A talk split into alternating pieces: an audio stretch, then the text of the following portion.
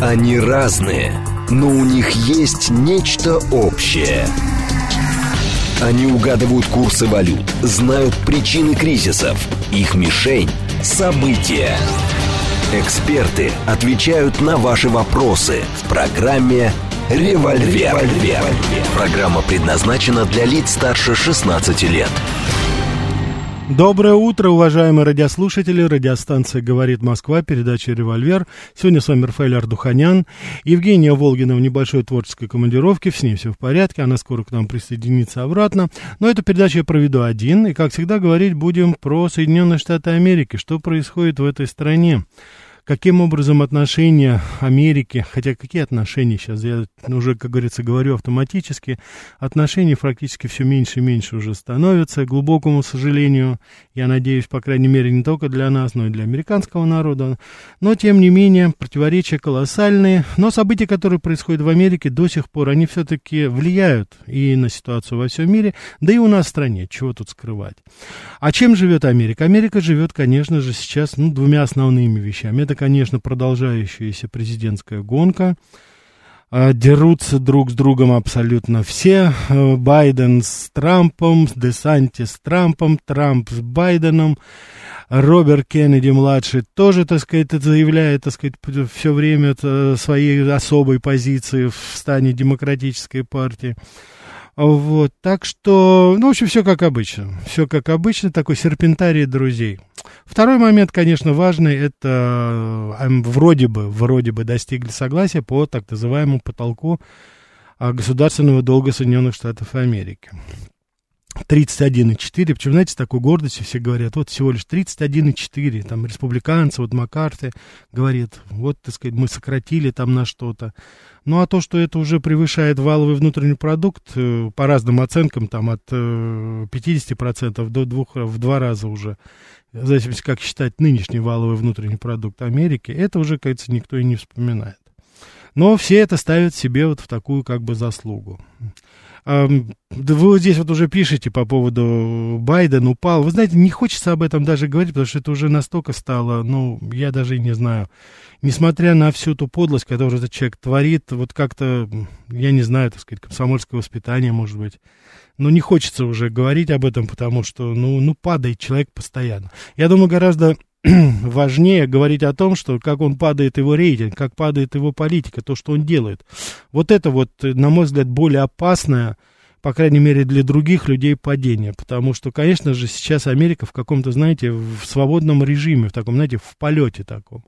То есть вроде бы президент есть, но президента нет. Вот мне сейчас э, президент Байден напоминает э, короля из нашего замечательного фильма «Обыкновенное чудо». В конце этого фильма, когда герою Леонтьева, так сказать, пристают и говорят, э, король, король, он говорит, оставьте меня в покое, берет удочку, идет на рыбалку. Вот у Байдена, по-моему, сейчас отношение именно такое. И, конечно же, это все не от хорошей жизни, это все смотреть на эту клоунаду когда-то великой страны, кто ее сейчас возглавляет, это же просто даже и недостойно. Так, да, безусловно, у нас э, передача «Диалог», смс-портал 925-88-88-94-8, телеграмм для сообщений «Говорит МСК-бот», прямой эфир 495 73 73 94 8, телеграм-канал «Радио говорит МСК», ютуб-канал «Говорит Москва». Также, если вас это заинтересует, вы можете заходить на мою страничку ВКонтакте «Рафаэль Ардуханян», вот. Или же в телеграм-канал, который называется, как моя передача вечерняя «Америка Light». Америка по-русски, Light по-латински. Там я публикую материалы, которые я не, так сказать, не, не использую вот в наших радиоэфирах. Это там, так говорится, другая деятельность, выступления на телевидении, в других информационных ресурсах. Тоже это про Америку. Там я даю такую более, может быть, подробную информацию. Смотрите. Я думаю, вы, как говорится, найдете что-то интересное, оставляйте ваши комментарии. Всегда буду рад услышать ваше мнение. Вот, значит, выборы и дефолт. А, что произошло относительно недавно? Значит, что меня, по крайней мере, я бы на что бы ваше внимание хотел обратить. И, с другой стороны, я бы хотел с вами поделиться тем, что меня вот волнует в этой связи. Значит, накаляется отношение между Десантисом и Трампом. Вот последние так называемые дебаты, ну не дебаты, это выступления, они пока еще, знаете, так заочно друг с другом в Нью-Гэмпшире, это достаточно показательно, потому что там, так сказать, инициатива переходила от одного к другому, а, избиратели в штате, они как бы колеблются сейчас. Вроде бы э, конгрессмен из Нью-Гэмпшира переметнулся из стана Трампа к Десантису. То есть там вот происходят такие моменты. Если вы помните несколько месяцев тому назад, когда Десантис только, как говорится, как претендент, как эфемерная еще такая фигура, э, в качестве претендента на президентский пост. Я тогда говорил, что если что-то и погубит республиканцев сейчас, то это а, вот это противостояние Десантиса и Трампа. Получилась вообще такая, знаете, достаточно уникальная ситуация. Дело в том, что если в стане либералов, демократов практически, ну, нет реальных сейчас людей, которые могли бы в полном объеме претендовать на, допустим, э, президентское кресло и стать лидером, скажем так, демократической партии, в каком бы состоянии она сейчас ни была. А, Кеннеди младший, ну, это такая, знаете, очень сложная фигура, несмотря на то, что он делает очень интересные сейчас заявления, но, тем не менее, это человек, у которого нет вот этого бэкграунда, нет этого прошлого политического, не видно Трамп это бывший президент, Десантис, он прошел, как говорится, путь снизу до губернатора, и вот именно из губернаторской, скажем так, вот э, с губернаторской позиции чаще всего и, что называется, прыгают вот на эту должность, потому что это все-таки вторая исполнительная, скажем так, ступень вот после президента. Губернатор, он подчиняется напрямую президенту, и то не во всех вопросах, да. Я хочу сказать, что такие, э, такие президенты, как, допустим, э, Рональд Кеннеди, а, из Рональд, Рональд Рейган, конечно, да, вот они именно со, с поста губернатора Калифорнии, он стал потом президентом. А, и это были ну, наиболее, скажем так, успешные. Ну, хотя, конечно, вот там пример э, Джимми Картера не очень э, поддерживает эту мою версию, но, тем не менее, а, избиратели как-то смотрели, вот если он справился на уровне штата, то, значит, его можно, что называется, поднимать на другую позицию. И Десантис здесь соответствует этому. И вот сейчас фактически есть, так говорится, две проблемы. Одна проблема у демократов, то, что у них нет реального кандидата, а у республиканцев проблема, что у них два сильных кандидата. И вот эта вот как так называемая борьба за кресло, она может стоить республиканцам, ну кто знает, это может быть очень ослабит их позиции во время президентских выборов. Потому что искры летят пока. Я должен сказать, что Десантис сохраняет все-таки определенную такую, знаете, куртуазность. Он э, пытается быть джентльменом, он не делает такие открытые выпады. Трамп уже не стесняется. Трамп уже не стесняется, и здесь, так сказать, это мне немножко странно, потому что, с моей точки зрения, когда ты таким образом, а, ну, скажем так, немножко ниже пояса бьешь своего конкурента, это все-таки проявление не силы, а слабости. Это проявление не силы, а слабости. Тем более, что Трамп не понимает, с моей точки зрения, одного момента. А, есть э, избиратели будут принимать во внимание вот такую определенную зависть, скажем так, старого льва по отношению к молодому. И вот эти вот, как говорится, высказывания, они не, так сказать, не, не, не прибавят ему очков ни в коей мере. Я все-таки думаю, что Трампу, конечно, нужно было бы вот э, сейчас на данном этапе весь свой гнев направить не против Десантиса, а именно против либеральной повестки. Почему? Ну, потому что рейтинг Трампа, он достаточно высокий сейчас. Даже если сейчас вот мы как бы так на этом уровне он оставит и не будет особо педалировать этот момент, я не думаю, что Десантису удастся в короткий срок преодолеть. Ну вот посмотрите, там, а, значит, э, а, рейтинг одобрения у Дональда Трампа за 50%, а у Десантиса там всего лишь 26-27%, ну то есть в два раза почти. Поэтому суетиться надо Десантису, но не Трампу. Но вот, к сожалению, он как-то, понимаете, вот не, а, не, не, не, не прислушиваются вот к таким советам, и, так сказать, на мой взгляд, он делает очень большую ошибку. Так, вот да, вот здесь АК нам пишет Буш. Да, Джордж Буш-младший, он был губернатором Техаса, тоже из Техаса, что называется, прыгнул туда. Ну вот там, допустим, а с другой стороны, там, допустим, Джон Кеннеди, он был сенатором от Массачусетса. То же самое Обама, тоже он был сенатором. Он, у него не было этого опыта такого. Ну, Байден у нас, как говорится, понятно, это тоже функционер, да. 26. В чем заключается механизм предотвращения дефолта в США? Они лишь циферку поменяли, увеличили порог госдолга. Это же просто шахи. Значит, механизм заключается в том, что э, при таком дефиците бюджета, это уже 2 триллиона долларов, вы можете себе представить, что это такое. А, вот. У государства просто не хватает денег, чтобы оплачивать свои государственные расходы. Просто нет денег, чтобы платить зарплаты, допустим, полицейским, э, смотрителям парков, там, допустим, работников э, автомагистрали, которые собирают деньги и так далее. Поэтому государство выпускает ценные бумаги, то есть так называемые государственные облигации, которые скупают банки и дают за это, что называется, деньги. И вот на эти деньги Америка живет, при этом выплачивая процент. Это могут быть внутренние потребители, это могут быть внешние кредиторы. Вот это самое, как говорится, интересное здесь. Там по разным оценкам сумма внешних кредиторов Америки сейчас от 30 до 40 процентов. Поэтому мы можем здесь с вами говорить о том, что, ну, это относится к категории таких неотдаваемых долгов. Вот, допустим, в Японии там государственный долг, он еще там в два раза больше, допустим, чем в ВВП самой страны, но там это в основном внутренние долги, то есть это внутри банки субсидируют, там у них, как говорится, это все вокруг иены, там деньги все остаются внутри, что называется. Государство уж как-нибудь там договорится с этим. А в данной ситуации то, что происходит в Америке, вот это, оно не совсем поддается такому, знаете, анализу. Я не особо, так сказать, силен в финансах, но в данной ситуации Америка себе, собственно говоря, ну что, продлила продлила как бы немножечко вот эту агонию своеобразную. Потому что вы правильно говорите, поменяли циферки и все. В целом-то это да, конечно, потому что это, конечно, виртуальные деньги, как всегда, как, собственно говоря, любая валюта, вот, которая сейчас становится, какой становится сейчас доллар, это, безусловно, уже просто виртуальная потому что уже особого доверия нету. И вот сейчас уже очень много мы с вами видим э, активная скупка драгоценных металлов, потому что люди пытаются найти эквивалент, ну, определенно. Я еще раз хочу повторить, заранее, я уже знаю, что сейчас могут прийти, так сказать, сообщения, хорани, вы хороните доллар уже там сто лет и так далее. Никто ничего, никого сейчас не хоронит. Я для вас сейчас пытаюсь обозначить начало, инициацию определенной проблемы. Потому что еще, допустим, ну, 10 лет тому назад говорить о долларе, как, о, знаете, о валюте, которую надо заменить, о долларе какая-то валюта какая нестабильная, допустим, даже вообще не приходилось, никого в мыслях даже этого не было. Весь мир лихорадочно искал, где бы достать вот эти вот, как говорится, зелененькие. Сейчас ситуация меняется, и мы должны с вами, безусловно, обращать на это внимание. Я хочу вам сказать, что, вот, допустим, экономист, вот я, вы знаете, я вам пытаюсь давать информацию такую не из мейнстрима, экономист выступил, у него так и называется. Америка избежала финансового армагеддона, но из финансового ада она не вырвалась. Вот сама формулировка просто, чтобы вы понимали, о чем идет речь. Это причем английское издание, это не, там, не мы пишем, не кто-то. Это обозначение того, что это, ну, золотали. Да, заплаточку можно поставить и потом, как говорится, до штаны и ходить, ничего страшного. Тем более, если там курточку подлиннее надеть, там можно все это прикрыть и ничего, нормально все будет, да. Но эта речь, конечно, не идет о том, что проблема решается в целом. А она, проблема, она очень простая.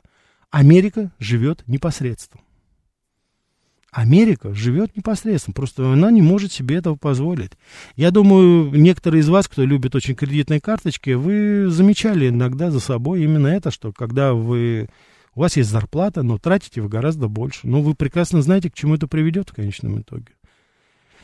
Потом это влезание в долги, потом это это, ну и если не найдется какой-то богатенький родственник или папа-мама, который закроют все эти финансовые дыры, да, то тогда это будет очень сложно. Я думаю, что особенно те из вас, кто любит покупать дорогие вещи на интернете, вы, так сказать, довольны, покупаете, а потом смотрите, господи, это же дорого все. Да, приходится тогда ужиматься, а ужиматься не хочется, еще хочется что-то купить. И вот так оно и получается. А вот теперь представьте себе это все, умножьте все это в триллионы раз, и вы увидите, что это огромная страна, которая живет э, не просто непосредством. Но не может Америка себе позволить вот тот уровень, который она сейчас декларирует. И единственное, поддержка всего этого, единственное, так сказать, спасение вот такого образа жизни, это их своя собственная валюта. Они могут ее печатать. Потому что вот посмотрите, что такое, а, подняли долг до 31,4 триллиона, то есть более триллиона долларов они сейчас напечатали, скажем так. Вот представьте себе на минуту, что Россия, допустим, вот у нас дефицит, вот такой бюджет огромный, да, это значит, мы должны идти и заимствовать деньги где-то на стороне. Или мы должны распродавать свои, там, допустим, золотовалютные резервы, золото, там, и бриллианты, все, что у нас есть. Или, там, допустим, нарастить добычу нефти. То есть мы должны предпринять колоссальные экономические, финансовые усилия, чтобы обеспечить свою страну. Потому что у нас есть социальные обязательства, мы должны выплачивать пенсионерам пенсии, мы должны платить милиции, полиции, всем, как говорится, госструктурам. И а они же, как говорится, каждый день хотят кушать все. Это же люди. А Америке этого не надо делать. Ничего не надо увеличивать, ничего не надо, так сказать. Это просто взяли и напечатали. Проблема только одна, чтобы в Конгрессе или, допустим, в Сенате, или там в администрации Байдена, чтобы они там договорились между собой. У них проблема не достать полтора триллиона денег, а проблема, чтобы Байден договорился с лидером э, э, республиканского большинства в Конгрессе Маккарти о том, что какой должен быть долг, допустим. Маккарти там пытается урезать немножко, так сказать, э, траты, но Байден особо на это не идет. И обвиняют друг друга в этом. Вот, вот, вот, вот в чем их проблема, понимаете? А на, на самом деле, ну это же все воздух. Это же воздух все. Они сами напечатали этот воздух, сами его продали, и сами гордятся тем, что они продали друг другу воздух. И то же самое они это продают сейчас своим американцам. Раздают эти деньги, которые ничем не обеспечены. Понимаете?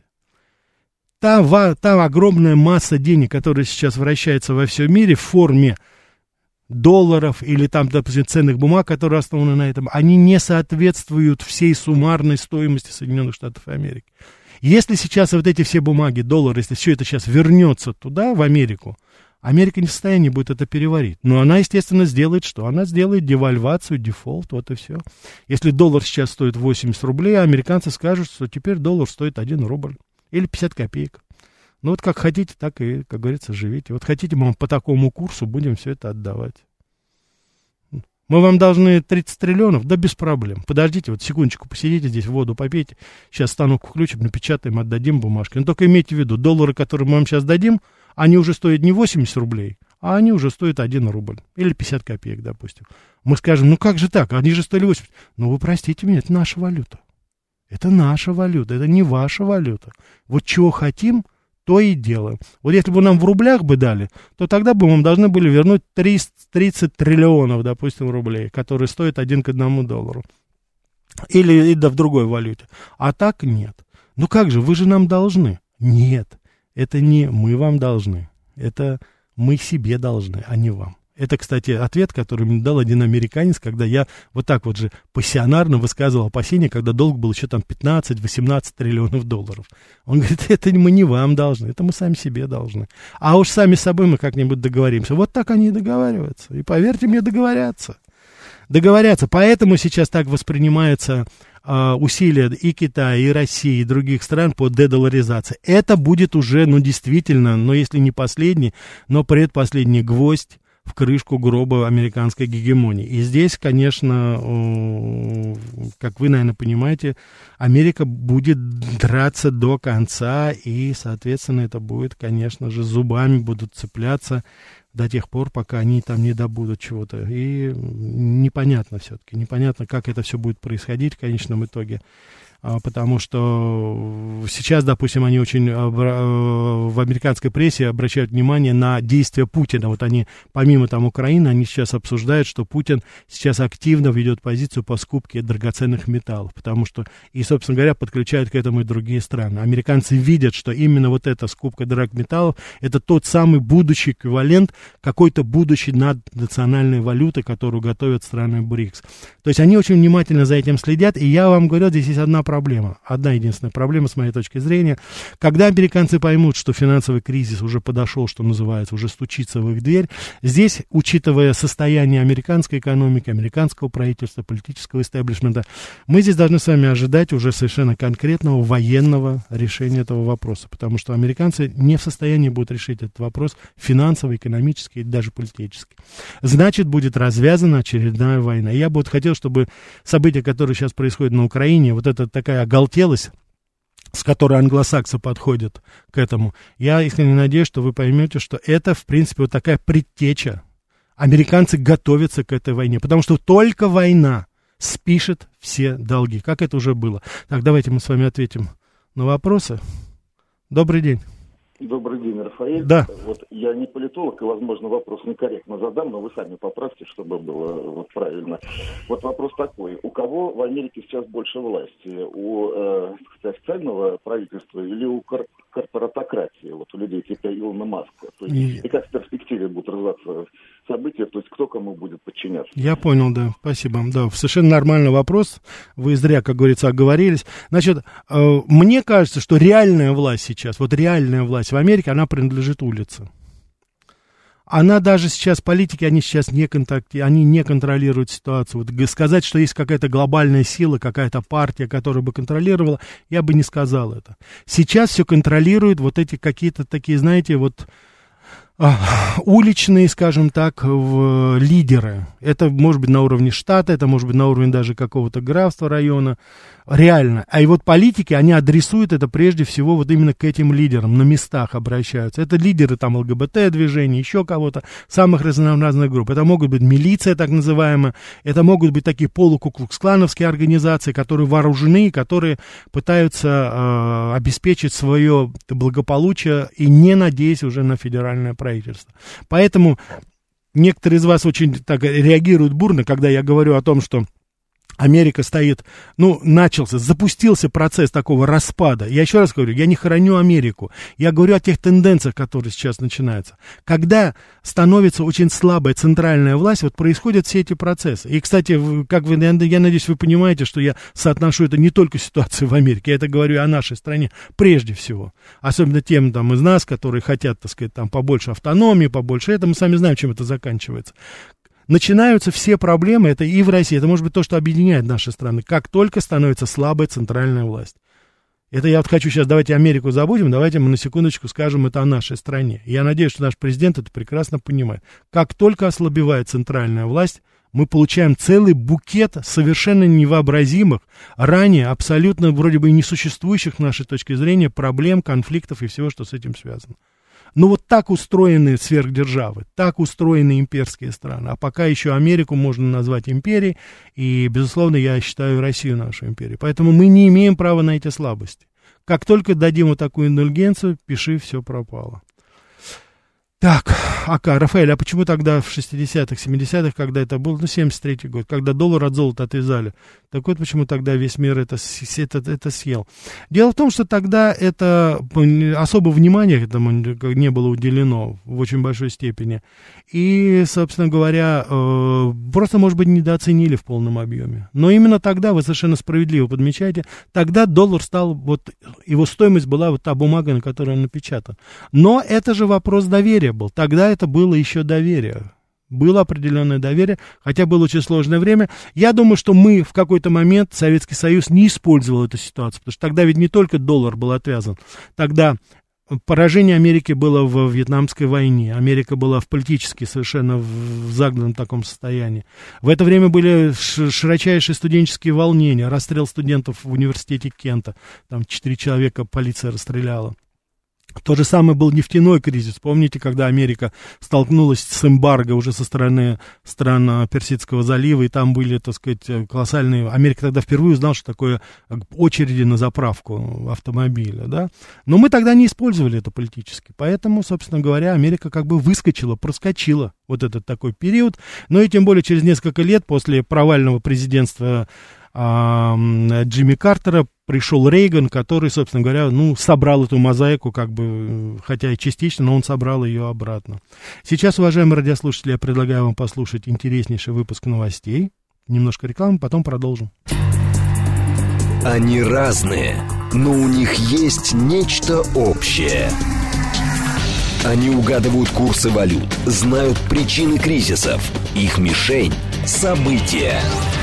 Эксперты отвечают на ваши вопросы в программе «Револьвер». Доброе утро. Еще раз, уважаемые радиослушатели. Радиостанция «Говорит Москва», передача «Револьвер». С вами Рафаэль Ардуханян. Мы сегодня говорим с вами про Америку. Да, ну, конечно же, я не знаю, хочется, конечно, поерничать по поводу владельцев айфонов. Ну, я не знаю, соболезнования примите мои. Так что, что сейчас произошло? Ну, согласитесь, уважаемые радиослушатели, это секрет Полишинеля. Ах, оказывается, спецслужбы США через компанию Apple следят, через, так сказать, ваши айфоны и смартфоны, они следят за тем, что вы делаете, как вы делаете, что вы пишете, что вы, о чем вы говорите, ну и так далее. Согласитесь, что все вы подспудно все-таки ожидали именно этого. И вы знаете, кстати, меня очень умиляет ситуация, когда говорят, надо переключаться на другие. А вы что думаете, с другими айфонами будет по-другому, что ли? Но если вас утешит то, что не американская, а китайская разведка там будет, допустим, следить, или корейская, ну, естественно, корейская, это считайте опять американская, если вам от этого легче будет. Нет, это замкнутый круг, господа, мы в этот капкан попали, и уж теперь, что называется, примите, это, говорится, входит уже в пакет так называемых услуг. Никуда мы уже от этого не денемся, и я уж не знаю, каким образом мы будем потом в будущем из этой ситуации выходить, но мы все под колпаком. Давайте признаемся сами себе и расслабимся, и попытаемся получить удовольствие от этого виртуального, так сказать, насилия. Так что, кто знает. Шурик пишет, надо переходить на обычные кнопочные телефоны. Ну, в, в принципе, в конечном итоге мы, наверное, придем к чему-нибудь такому. Андрей пишет, вы заблуждаетесь, что война спишет все долги. Та страна, которая должна, она должна безоговорочно победить всех тех, кому да. Ну, естественно, Андрей, и Америка будет стремиться это сделать э, абсолютно, так сказать, э, по-моему, это очевидно. А Андрей Грибанов пишет, США выпускает доллары в том объеме, который покрывает товарооборот мировой торговли, находящийся под их контролем. Их способность повышать уровень госдолга напрямую зависит от их способности расширять этот контроль. Они научились управлять мировой торговлей, все надежды на многополярность, это надежды изгоев, изго... это мы, наверное, да, изгои, что они смогут организовать черный рынок, когда их выставят с мирового а, рынка. Ну, Андрей, я особо спорить с вами не хочу. Ваше мнение, так сказать, я вот зачитал. Если вы считаете, что можно Китай, там, Россию, Саудовскую Аравию, Бразилию выставить с мирового рынка, ну, так сказать, позвольте мне с вами не согласиться и посчитать вашу предпосылку все-таки легкомысленной в этом плане. Но вы справедливо пишете о том, что они выпускают именно доллары в рамках той мировой торговли. Поэтому, когда, я это неоднократно говорил, когда Бразилия заключает договор на поставку той или иной продукции, и Аргентина с Китаем, допустим, между собой, и Индия с нами не в долларах, то вот эти доллары, которые выпустила Америка в надежде на обеспечение вот этих операций, они возвращаются обратно, причем в течение секунды, по одному клику. Сейчас не нужно, как говорится, инкассаторские сумки переводить. И вот когда эти десятки миллиардов долларов и сотни миллиардов долларов возвращаются в Америку, то тогда в Америке происходит вот то, что вы, наверное, знаете. Это инфляция. Это она же не с потолка свалилась туда. Это именно вот эти действия, которые предпринимают ряд стран. Вы называете их изгоями, не очень, так сказать, с вами соглашусь, а вернее вообще не соглашусь. А уж черный рынок, ну, простите меня, тогда, значит, с вашей легкой руки вы больше половины населения записали в спекулянты, да, значит, оказывается, у нас Китай и Индия, что занимаются, пытаются заниматься и, и торгуют на черном рынке, что ли? Ну, по-моему, не очень соответствует этому. Так, Глеб Урал пишет, надо срочно провести испытания, я так понимаю, ядерного оружия, отозвать всех дипломатов из недружественных стран. Вот тогда они зашевелятся и сменят свой неприемлемый тон. Насчет испытаний ядерного оружия не, не беру судить, а вот то, что надо дипломатов отзывать из недружественных стран, а вот вообще мне непонятно, что наше посольство делает в Польше, в Англии. Мне этого совершенно... Я причем сейчас говорю Англия именно. Да, не надо. Не, из э, Шотландии не надо консульство отзывать. А вот из Англии надо, как говорится, отзывать и уже дать понять, что здесь происходит что-то не то. И в какой-то степени, чтобы люди все-таки осознали, что они тоже делают а, не только нам, но и себе во вред. Только, только так, по-другому просто не получится. Давайте возьмем у нас. Да, слушаю вас. Доброе утро, Рафаэль, Вадим да. Подмосковье. Вот да. Меня давно э, хочется попросить вас сделать передачу об этническом вот этом лоскутном одеяле Соединенных Штатов, как это влияет на экономику, политику, вот на, на прогнозы, на, на будущее Соединенных Штатов, вот центробежные, центростремительные тенденции. То есть вот обрисовать вот этот э, э, вот деление на штаты, как все, вот это, в общем, картину штатов. Я э, понял. Понять перспективы. Спасибо. Спасибо. Хорошо, уважаемые радиослушатели, наш коллега радиослушатель, он предложил тему, пожалуйста. Значит, я так понимаю, что устройство, так сказать, социально-политическое устройство Америки, если, если вы хотите, чтобы я сделал отдельную передачу в рамках Америки Лайт, то тогда, пожалуйста, пишите, говорите, я с удовольствием приготовлю это. Да, интересная тема. Слушаю вас. Доброе утро, Рафаэль. Доброе утро. Ильина Татьяна, я из города Москвы. Да, Таня, здравствуйте. Вот решила послушать утренние эфиры, не всегда слушаю. Очень интересно рассказывать. Вообще у меня такая тема, хочу, чтобы вы тоже взяли, угу. про американские тюрьмы, женские и мужские. И, пожалуйста, пригласите в эфир Марию Бутину, Будта, и вот кто сидел вот в американских тюрьмах, наши. Я вас понял, да. Мне я это вас... очень интересно, я думаю, людям будет интересно. Отлично, хорошо. Это мне очень интересно. Вот, и еще такой вопрос, я хочу узнать, Раньше вот у нас в России и в Советском Союзе были такие передачи. Америка с Михаилом Таратутой и Наталья Дарьялова рассказывала. Что-нибудь вы про этих людей сейчас знаете? Э, и вообще знакомы с этими людьми? Михаил Таратут, он журналист, и Наталья Дарьялова тоже журналист. Да, да, да. Мне очень интересно, можете ли вы их как-нибудь онлайн, может быть, пригласить в эфир? Я вас понял, Таня, я вас понял, вот, да. пожалуйста, можете что-то сейчас Спасибо. именно этих людях? Спасибо, да, пожалуйста. я попытаюсь, да. С Дарьяловой Михайлова я не знаком, не могу сказать. С Михаилом Таратута я знаком, это мой старший коллега, старший товарищ. Я хочу вам сказать, что он сейчас активно работает. Ой, насколько я знаю, он снимает очень хорошие фильмы, э, именно документальные, конечно, фильмы. Так что в данной ситуации э, недавно совершенно я вот мы с Грегом Вайнером говорили как раз, то есть Михаил Таратутов в работе это один из последних наших вот представителей той еще советской школы американистики, журналистики, и я думаю, что в полном объеме Михаил оправдывает это, э, так сказать, э, это, это звание, да, вот, так сказать, американист, вот той старой еще, так сказать, я считаю, золотой школы нашей журналистики. Вот, пригласить его, я не знаю, человек, это человек мира, он, так сказать, ездит, снимает, если такая возможность представится, безусловно, обращусь, если будет возможность, я с удовольствием бы, конечно, пригласил Михаила бы на, так сказать, на свою передачу.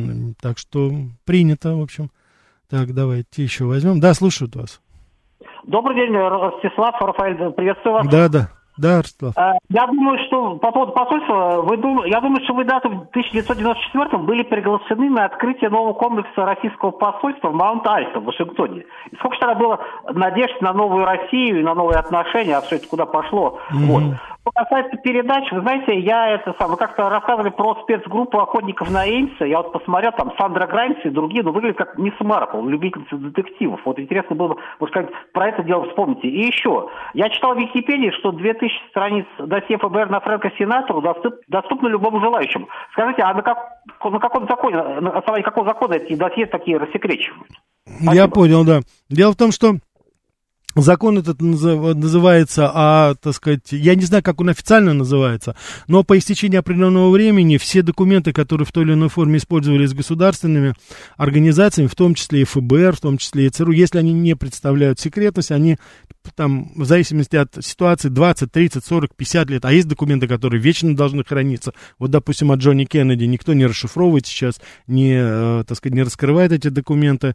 Так что это, да, это в, в, в общем доступе есть, э, это нужно обратиться в специальные там архивы и получить, как говорится, всю необходимую информацию. Это действительно, в этом отношении у американцев очень хорошо работает вот эта система, и в принципе, там, за редким исключением, но, как правило, вот все документы, которые в свое время, и они представляют какой-то общественный интерес, это вот так называемый public interest, они говорят, это документы, которые представляют интерес для общественности, они открываются, раскрываются. Но давайте без иллюзий, потому что есть, конечно, такие темы, вот я вам привел примеры Джона Кеннеди, и по Иран-Контрас, допустим, еще Рейгановский. Есть вещи, о которых, э, которые не раскрываются. Так что тут, там тоже есть свои, как говорится, нюансы. А, так, это хорошо по презентации, да? Так, Сергей пишет, США не надо побеждать, всем им надо победить Россию и Китай, остальные и так все промокнут. Не совсем понял. Что вы имели в виду? Да, вы, наверное, считаете, что США может Россию и Китай победить, что ли, а потом все остальные присоединятся? Может быть, кто знает. Может быть, поэтому Россия и Китай так просто не сдадутся. Да. Будет русский iPhone, будет ФСБ следить, хотя она и так следит и за китайскими, и за американскими. Ну, да, я еще раз вам говорю, что вопрос смены вашего телефона, ну вот здесь уже говорит 8877. Хорошо, что у меня деревянная трубка Nokia. Вы в безопасности, уважаемый 8877. Вопросы, когда вы покупаете любой современный, вот, так сказать, э, iPhone, смартфон, вы должны сами понимать, что вы просто меняете куратора, вот и все. Если вы переключаетесь с одной компании на другую, так что я еще раз вам говорю, так сказать, просто исходите из той реалии, которая сейчас есть, и, собственно говоря, особо здесь заморачиваться не нужно, потому что ничего уже не сделать. Так, вот я просто хочу здесь прочитать, любопытно опять появляются материалы, чего я не понимаю. Это я сейчас ссылаюсь на арабскую и на африканскую прессу. Дело в том, что недавно Байден, он опять у нас выступил, вот, его речь, так сказать, из овального кабинета, опять она все-таки потрясает, конечно. Но как вы думаете, в чем проблема? Вот мы с вами обрисовываем проблемы госдолга, проблемы выборов, которые, да, Байден будет, не, не будет там, допустим, баллотироваться, не будет ли он идти на дальше, а, сможет ли он это сделать, да. А Байдена что волнует? Он разразился буквально, знаете, проклятиями в адрес, как вы думаете, кого? Правительство Уганды. Потому что Уганда вела смертный приговор за гомосексуализм. Вот у нас основная проблема. Посвятил он, так сказать, большую часть своей речи. Инфляция, госдолг, это Украина, поставки оружия, это все ерунда. Вот у нас, как говорится, самое главное, это у нас гомосексуализм в Уганде очень беспокоит нашего, Дональда, нашего, так сказать, Байдена, но ничего с ним делать нельзя. Кстати, здесь вот вы пишете, спрашиваете, а что же Бенни Сандерса, это вы имеете в виду бывшего кандидата на пост президента, купили, купили нашего Бенни, купили нашего отчаянного пролетарского такого, как говорится, а, пропагандиста, да, который, э, наверное, один из самых левых демократической партии, перекупили его. Он отказался от президентской гонки. Ну и как вы думаете, кого он поддерживает? Джо Байдена, человека, которого он разносил на кусочки, включ... и Хиллари Клинтон. Нет, ничего, купили, все нормально, так сказать, читает лекции, вот, получает хорошие гонорары, так что, ну, по сути, не судите строго, человеку 82 года, вот, ну, как говорится, тоже нужно, как говорится, и покой в какой-то степени надо обрести. Я думаю, что он уже как политическая фигура, а, он сошел абсолютно с дистанции, так что здесь, я думаю, ну, уже вопрос более-менее решен. Так что здесь есть. Очень хорошие новости приходят из Китая. Сейчас, так сказать, китайская пресса описывает как раз ситуацию, связывает эту ситуацию на Украине и говорит о том, что чем больше Америка будет ввязываться и ввязывать европейских союзников в этот конфликт, тем хуже будет для мировой экономики и для, в целом для международной ситуации в целом. Я хочу вам сказать, что это пока тоже, опять же, такая тенденция, но все больше и больше раздаются очень такие, э, скажем так, позитивные голоса из других стран, из других регионов. Это касается и Китая, что, в принципе, особо и не удивительно. Но это также касается и Турции, это касается Бразилии, Испании. Очень интересные высказывания идут сейчас из э, Африки, из Мозамбика, Египет, Зимбабве, Южноафриканская республика. Это откровенные антиамериканские, антиимпериалистические высказывания в адрес Объединенного Запада. Это я сейчас связываю... Вы знаете, я достаточно критически отношусь к деятельности нашего Министерства иностранных дел, критикую, так сказать, и нашего министра. С моей точки зрения, когда, не, так сказать, действия не, не очень решительные наши. Но здесь я должен сказать, что это, безусловно, это вот то самая тихая работа, потому что, посмотрите, ведь Сергей Лавров, он, я не знаю, по-моему, уже в России уже, я не знаю, сколько месяцев. Каждый раз, когда слышишь, его нету, он где-то находится. Вот это результат нашей дипломатии. Вот когда мы с вами говорим и критикуем, и правильно критикуем, кстати, и будем критиковать, но здесь надо отдать должное. Это работа нашей дипломатии. Молодцы. Отлично. Наконец-то мы развернули, так сказать, наконец-то эти наши туристические поездки в Страсбурге, в Женеву, в Лондоне закончились. Наконец-то наши дипломаты сейчас делают то дело, о котором мы, ну, мы-то призывали давно уже. Мы разворачиваемся на юг, на восток. Там, там есть понимание, там есть симпатия. Так почему же? Там, кстати, там есть и бизнес. Так что я думаю, что здесь это, это очень позитивная, хорошая идея. И самое главное, что есть уже результаты, определенные результаты. Я хотел, чтобы вы обратили внимание, это очень-очень важно. А вот американцы, они проспали это. Я имею в виду англосаксы, дипломатия проспала. Они ведь тоже все сконцентрировались. Китай, Россия, Россия, Китай, Россия, Китай, ну иногда Турция там, допустим. Ну вот они, как говорится, и допрыгались, то же самое. Особенно вот подобные заявления, о которых я вам только что сказал, а, по поводу ЛГБТ-сообщества там в Уганде и прочее, прочее, это все, ну, они, так сказать, допрыгаются, пусть подливают огонь в этот костер, я думаю, что они сами обожгутся в конечном итоге, потому что, ну, это, простите меня, но это не, не, не ваше дело, во-первых. Конечно, там, допустим, любая там смертная казнь, это она... А Америке что, нет смертной казни, что ли? Но вы считаете вот так, а они считают, что за это нужно. Это не основание, чтобы там, допустим, радоваться этому, или это вам может нравиться, не нравится, но это просто не ваше дело. Это дело народа Уганды и правительства Уганды. Вот и все. А в Америке, допустим, вас в тюрьму посадят, если вы слово «нигер» скажете. А у нас нет потому что мы не вносим отрицательную коннотацию. А у них вот такая, допустим, коннотация. Они это так понимают. У каждой страны есть свои какие-то, понимаете, свои особенности, свои какие-то традиции. Это надо учитывать, в конце концов. Но это не учитывается по какой-то непонятной для меня, так сказать, причине, да. Так что вот так вот это все идет. Еще, так, давайте сейчас, что у нас еще? Так, США, э, Гербанов пишет, э, США перешли на силовые решения вопросов, дипломатия не нужна, интересно, ковер в овальном кабинете уже поменяли на орла со стрелами или, или еще нет. Да, Андрей, вы знаете, вы очень справедливо пишете, потому что сейчас вот очень многие обозреватели говорят, что а, вот это опять же в Китае в Global Times написали, что США посредством НАТО превращают Европу в свой военный инструмент, и это тревожит Азия, в страны Азии. Вот это очень хорошая, как говорится, статья, а, я ссылаюсь сейчас на китайскую прессу, это Global Times агентство государственное, которое, это очень-очень показательно, потому что все-таки вот мы опять же добились определенного успеха именно вот в информационной войне. Мы сейчас уже весь мир прекрасно понимает, что Америка использует Европу для своих корыстных целей, а вернее даже не Америка, а вот именно англосаксы. Вот этот выход из Брексита Англии, как бы мы теперь с наша хата с края. А вот кто сейчас у нас в авангарде всего? Ну, помимо Англии тоже участвует, конечно, но материально-то работает именно Европа. Посмотрите, Германия, Польша, Румыния, вот кто. Вот кто у нас, как, как, как говорится, на передовой. И тот, кто в конечном итоге, в случае чего, получит первый удар. И я надеюсь, они прекрасно все понимают, что что там останется тогда от Румынии, от Польши и от других, да и от той же Германии, если уже в конце концов нас они достанут своими так называемыми шагами, которые ведут к непосредственной гибели уже наших людей, граждан России. Вот э, в данной ситуации это какая-то зашоренность совершенно непонятная, и, так сказать, э, непонятно, каким образом эти люди будут выходить из этой ситуации, потому что настолько все это уже далеко зашло что даже непонятно, как это все будет обратно. Высказывания последние Макрона по поводу операции, по поводу помощи, но они просто какие-то иллюзорные.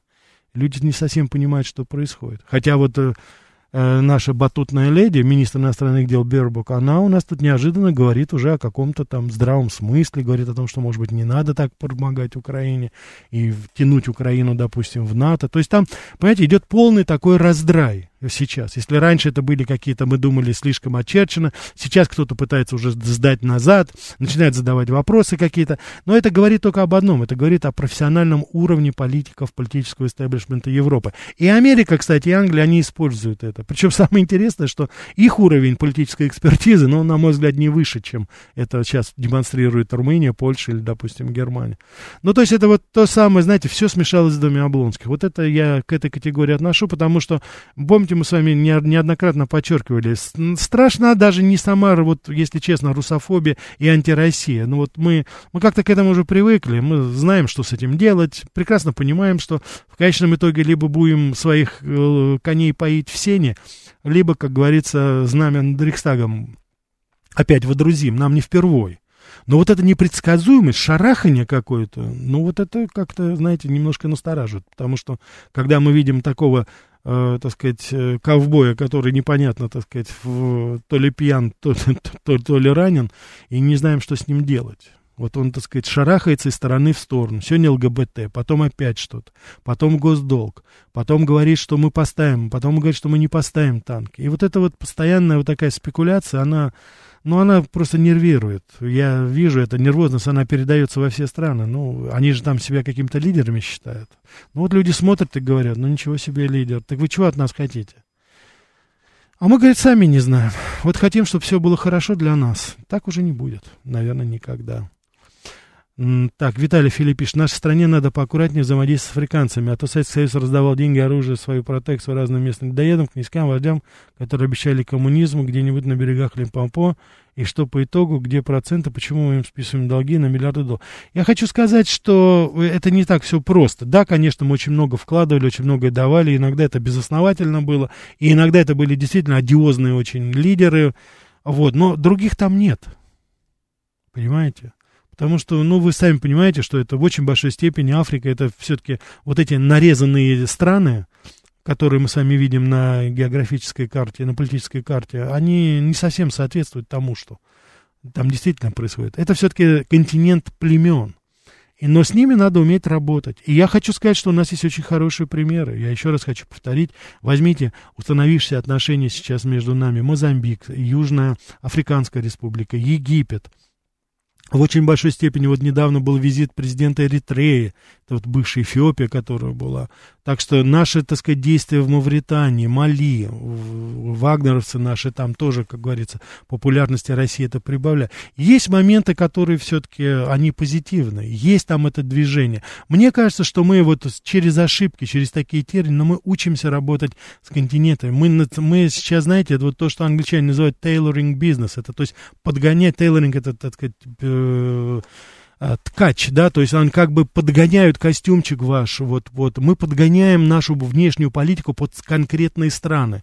Мы не делаем, как говорится, огульно как-то. Для каждой страны мы пытаемся сделать какую-то политтехнологию, которая будет эффективна именно в этой стране, с учетом и расовых, и религиозных, и политических, и социальных, и экономических факторов. Вот это профессиональная работа. Когда я часто вам говорю о том, что ну, вот политическая экспертиза Запада на нуле, политическая дискуссия ниже плинтуса, я ведь это имею в виду. У них этого нету.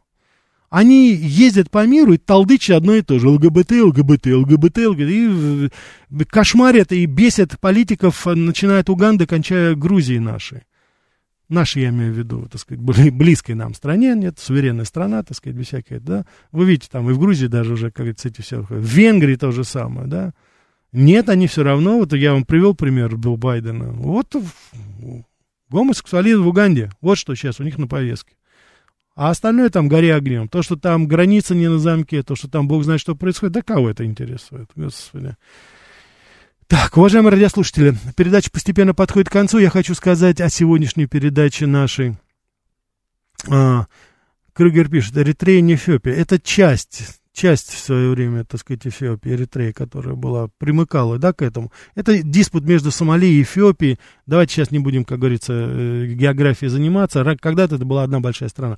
Значит, я бы хотел, эм, я хотел вот что сказать. Э, то, что, э, это по поводу Америка Лайт сегодня. Смотрите, сегодня я вас приглашаю на чаепитие на чаепитие. Только, конечно же, это будет э, не московское чаепитие, а будет бостонское чаепитие. 1773 год, когда произошло это, это, собственно говоря, то, с чего и началась вот страна под названием Соединенные Штаты Америки. Я думаю, что мы очень часто говорим, это бостонское чаепитие. Что же тогда произошло в Бостоне, а вернее в заливе Бостонской бухте, что произошло тогда и что, собственно говоря, и послужило началом вот того, чего мы сейчас с вами называем Соединенные Штаты Америки, обсуждаем, критикуем, восхищаемся некоторыми моментами, особенно в основном культурной и гуманитарной жизни. Так что поговорим с вами об этом. А завтра у нас в 14.00, соответственно, у нас будет музыкальная передача. По вашим, как говорится, просьбам мы поговорим о таком музыкальном течении, как фанк поговорим о, так сказать, э, очень многих исполнителях, которые выступают в этом жанре. Э, это по заказу наших уважаемых радиослушателей. Я надеюсь, вам очень понравится, так что готовьтесь к субботней дискотеке. Наша передача заканчивается. Спасибо вам большое. Извините, сбрасываю ваши звонки и ваши, так сказать, пожелания. Всего самого-самого доброго. До вечера сегодня в 8 часов.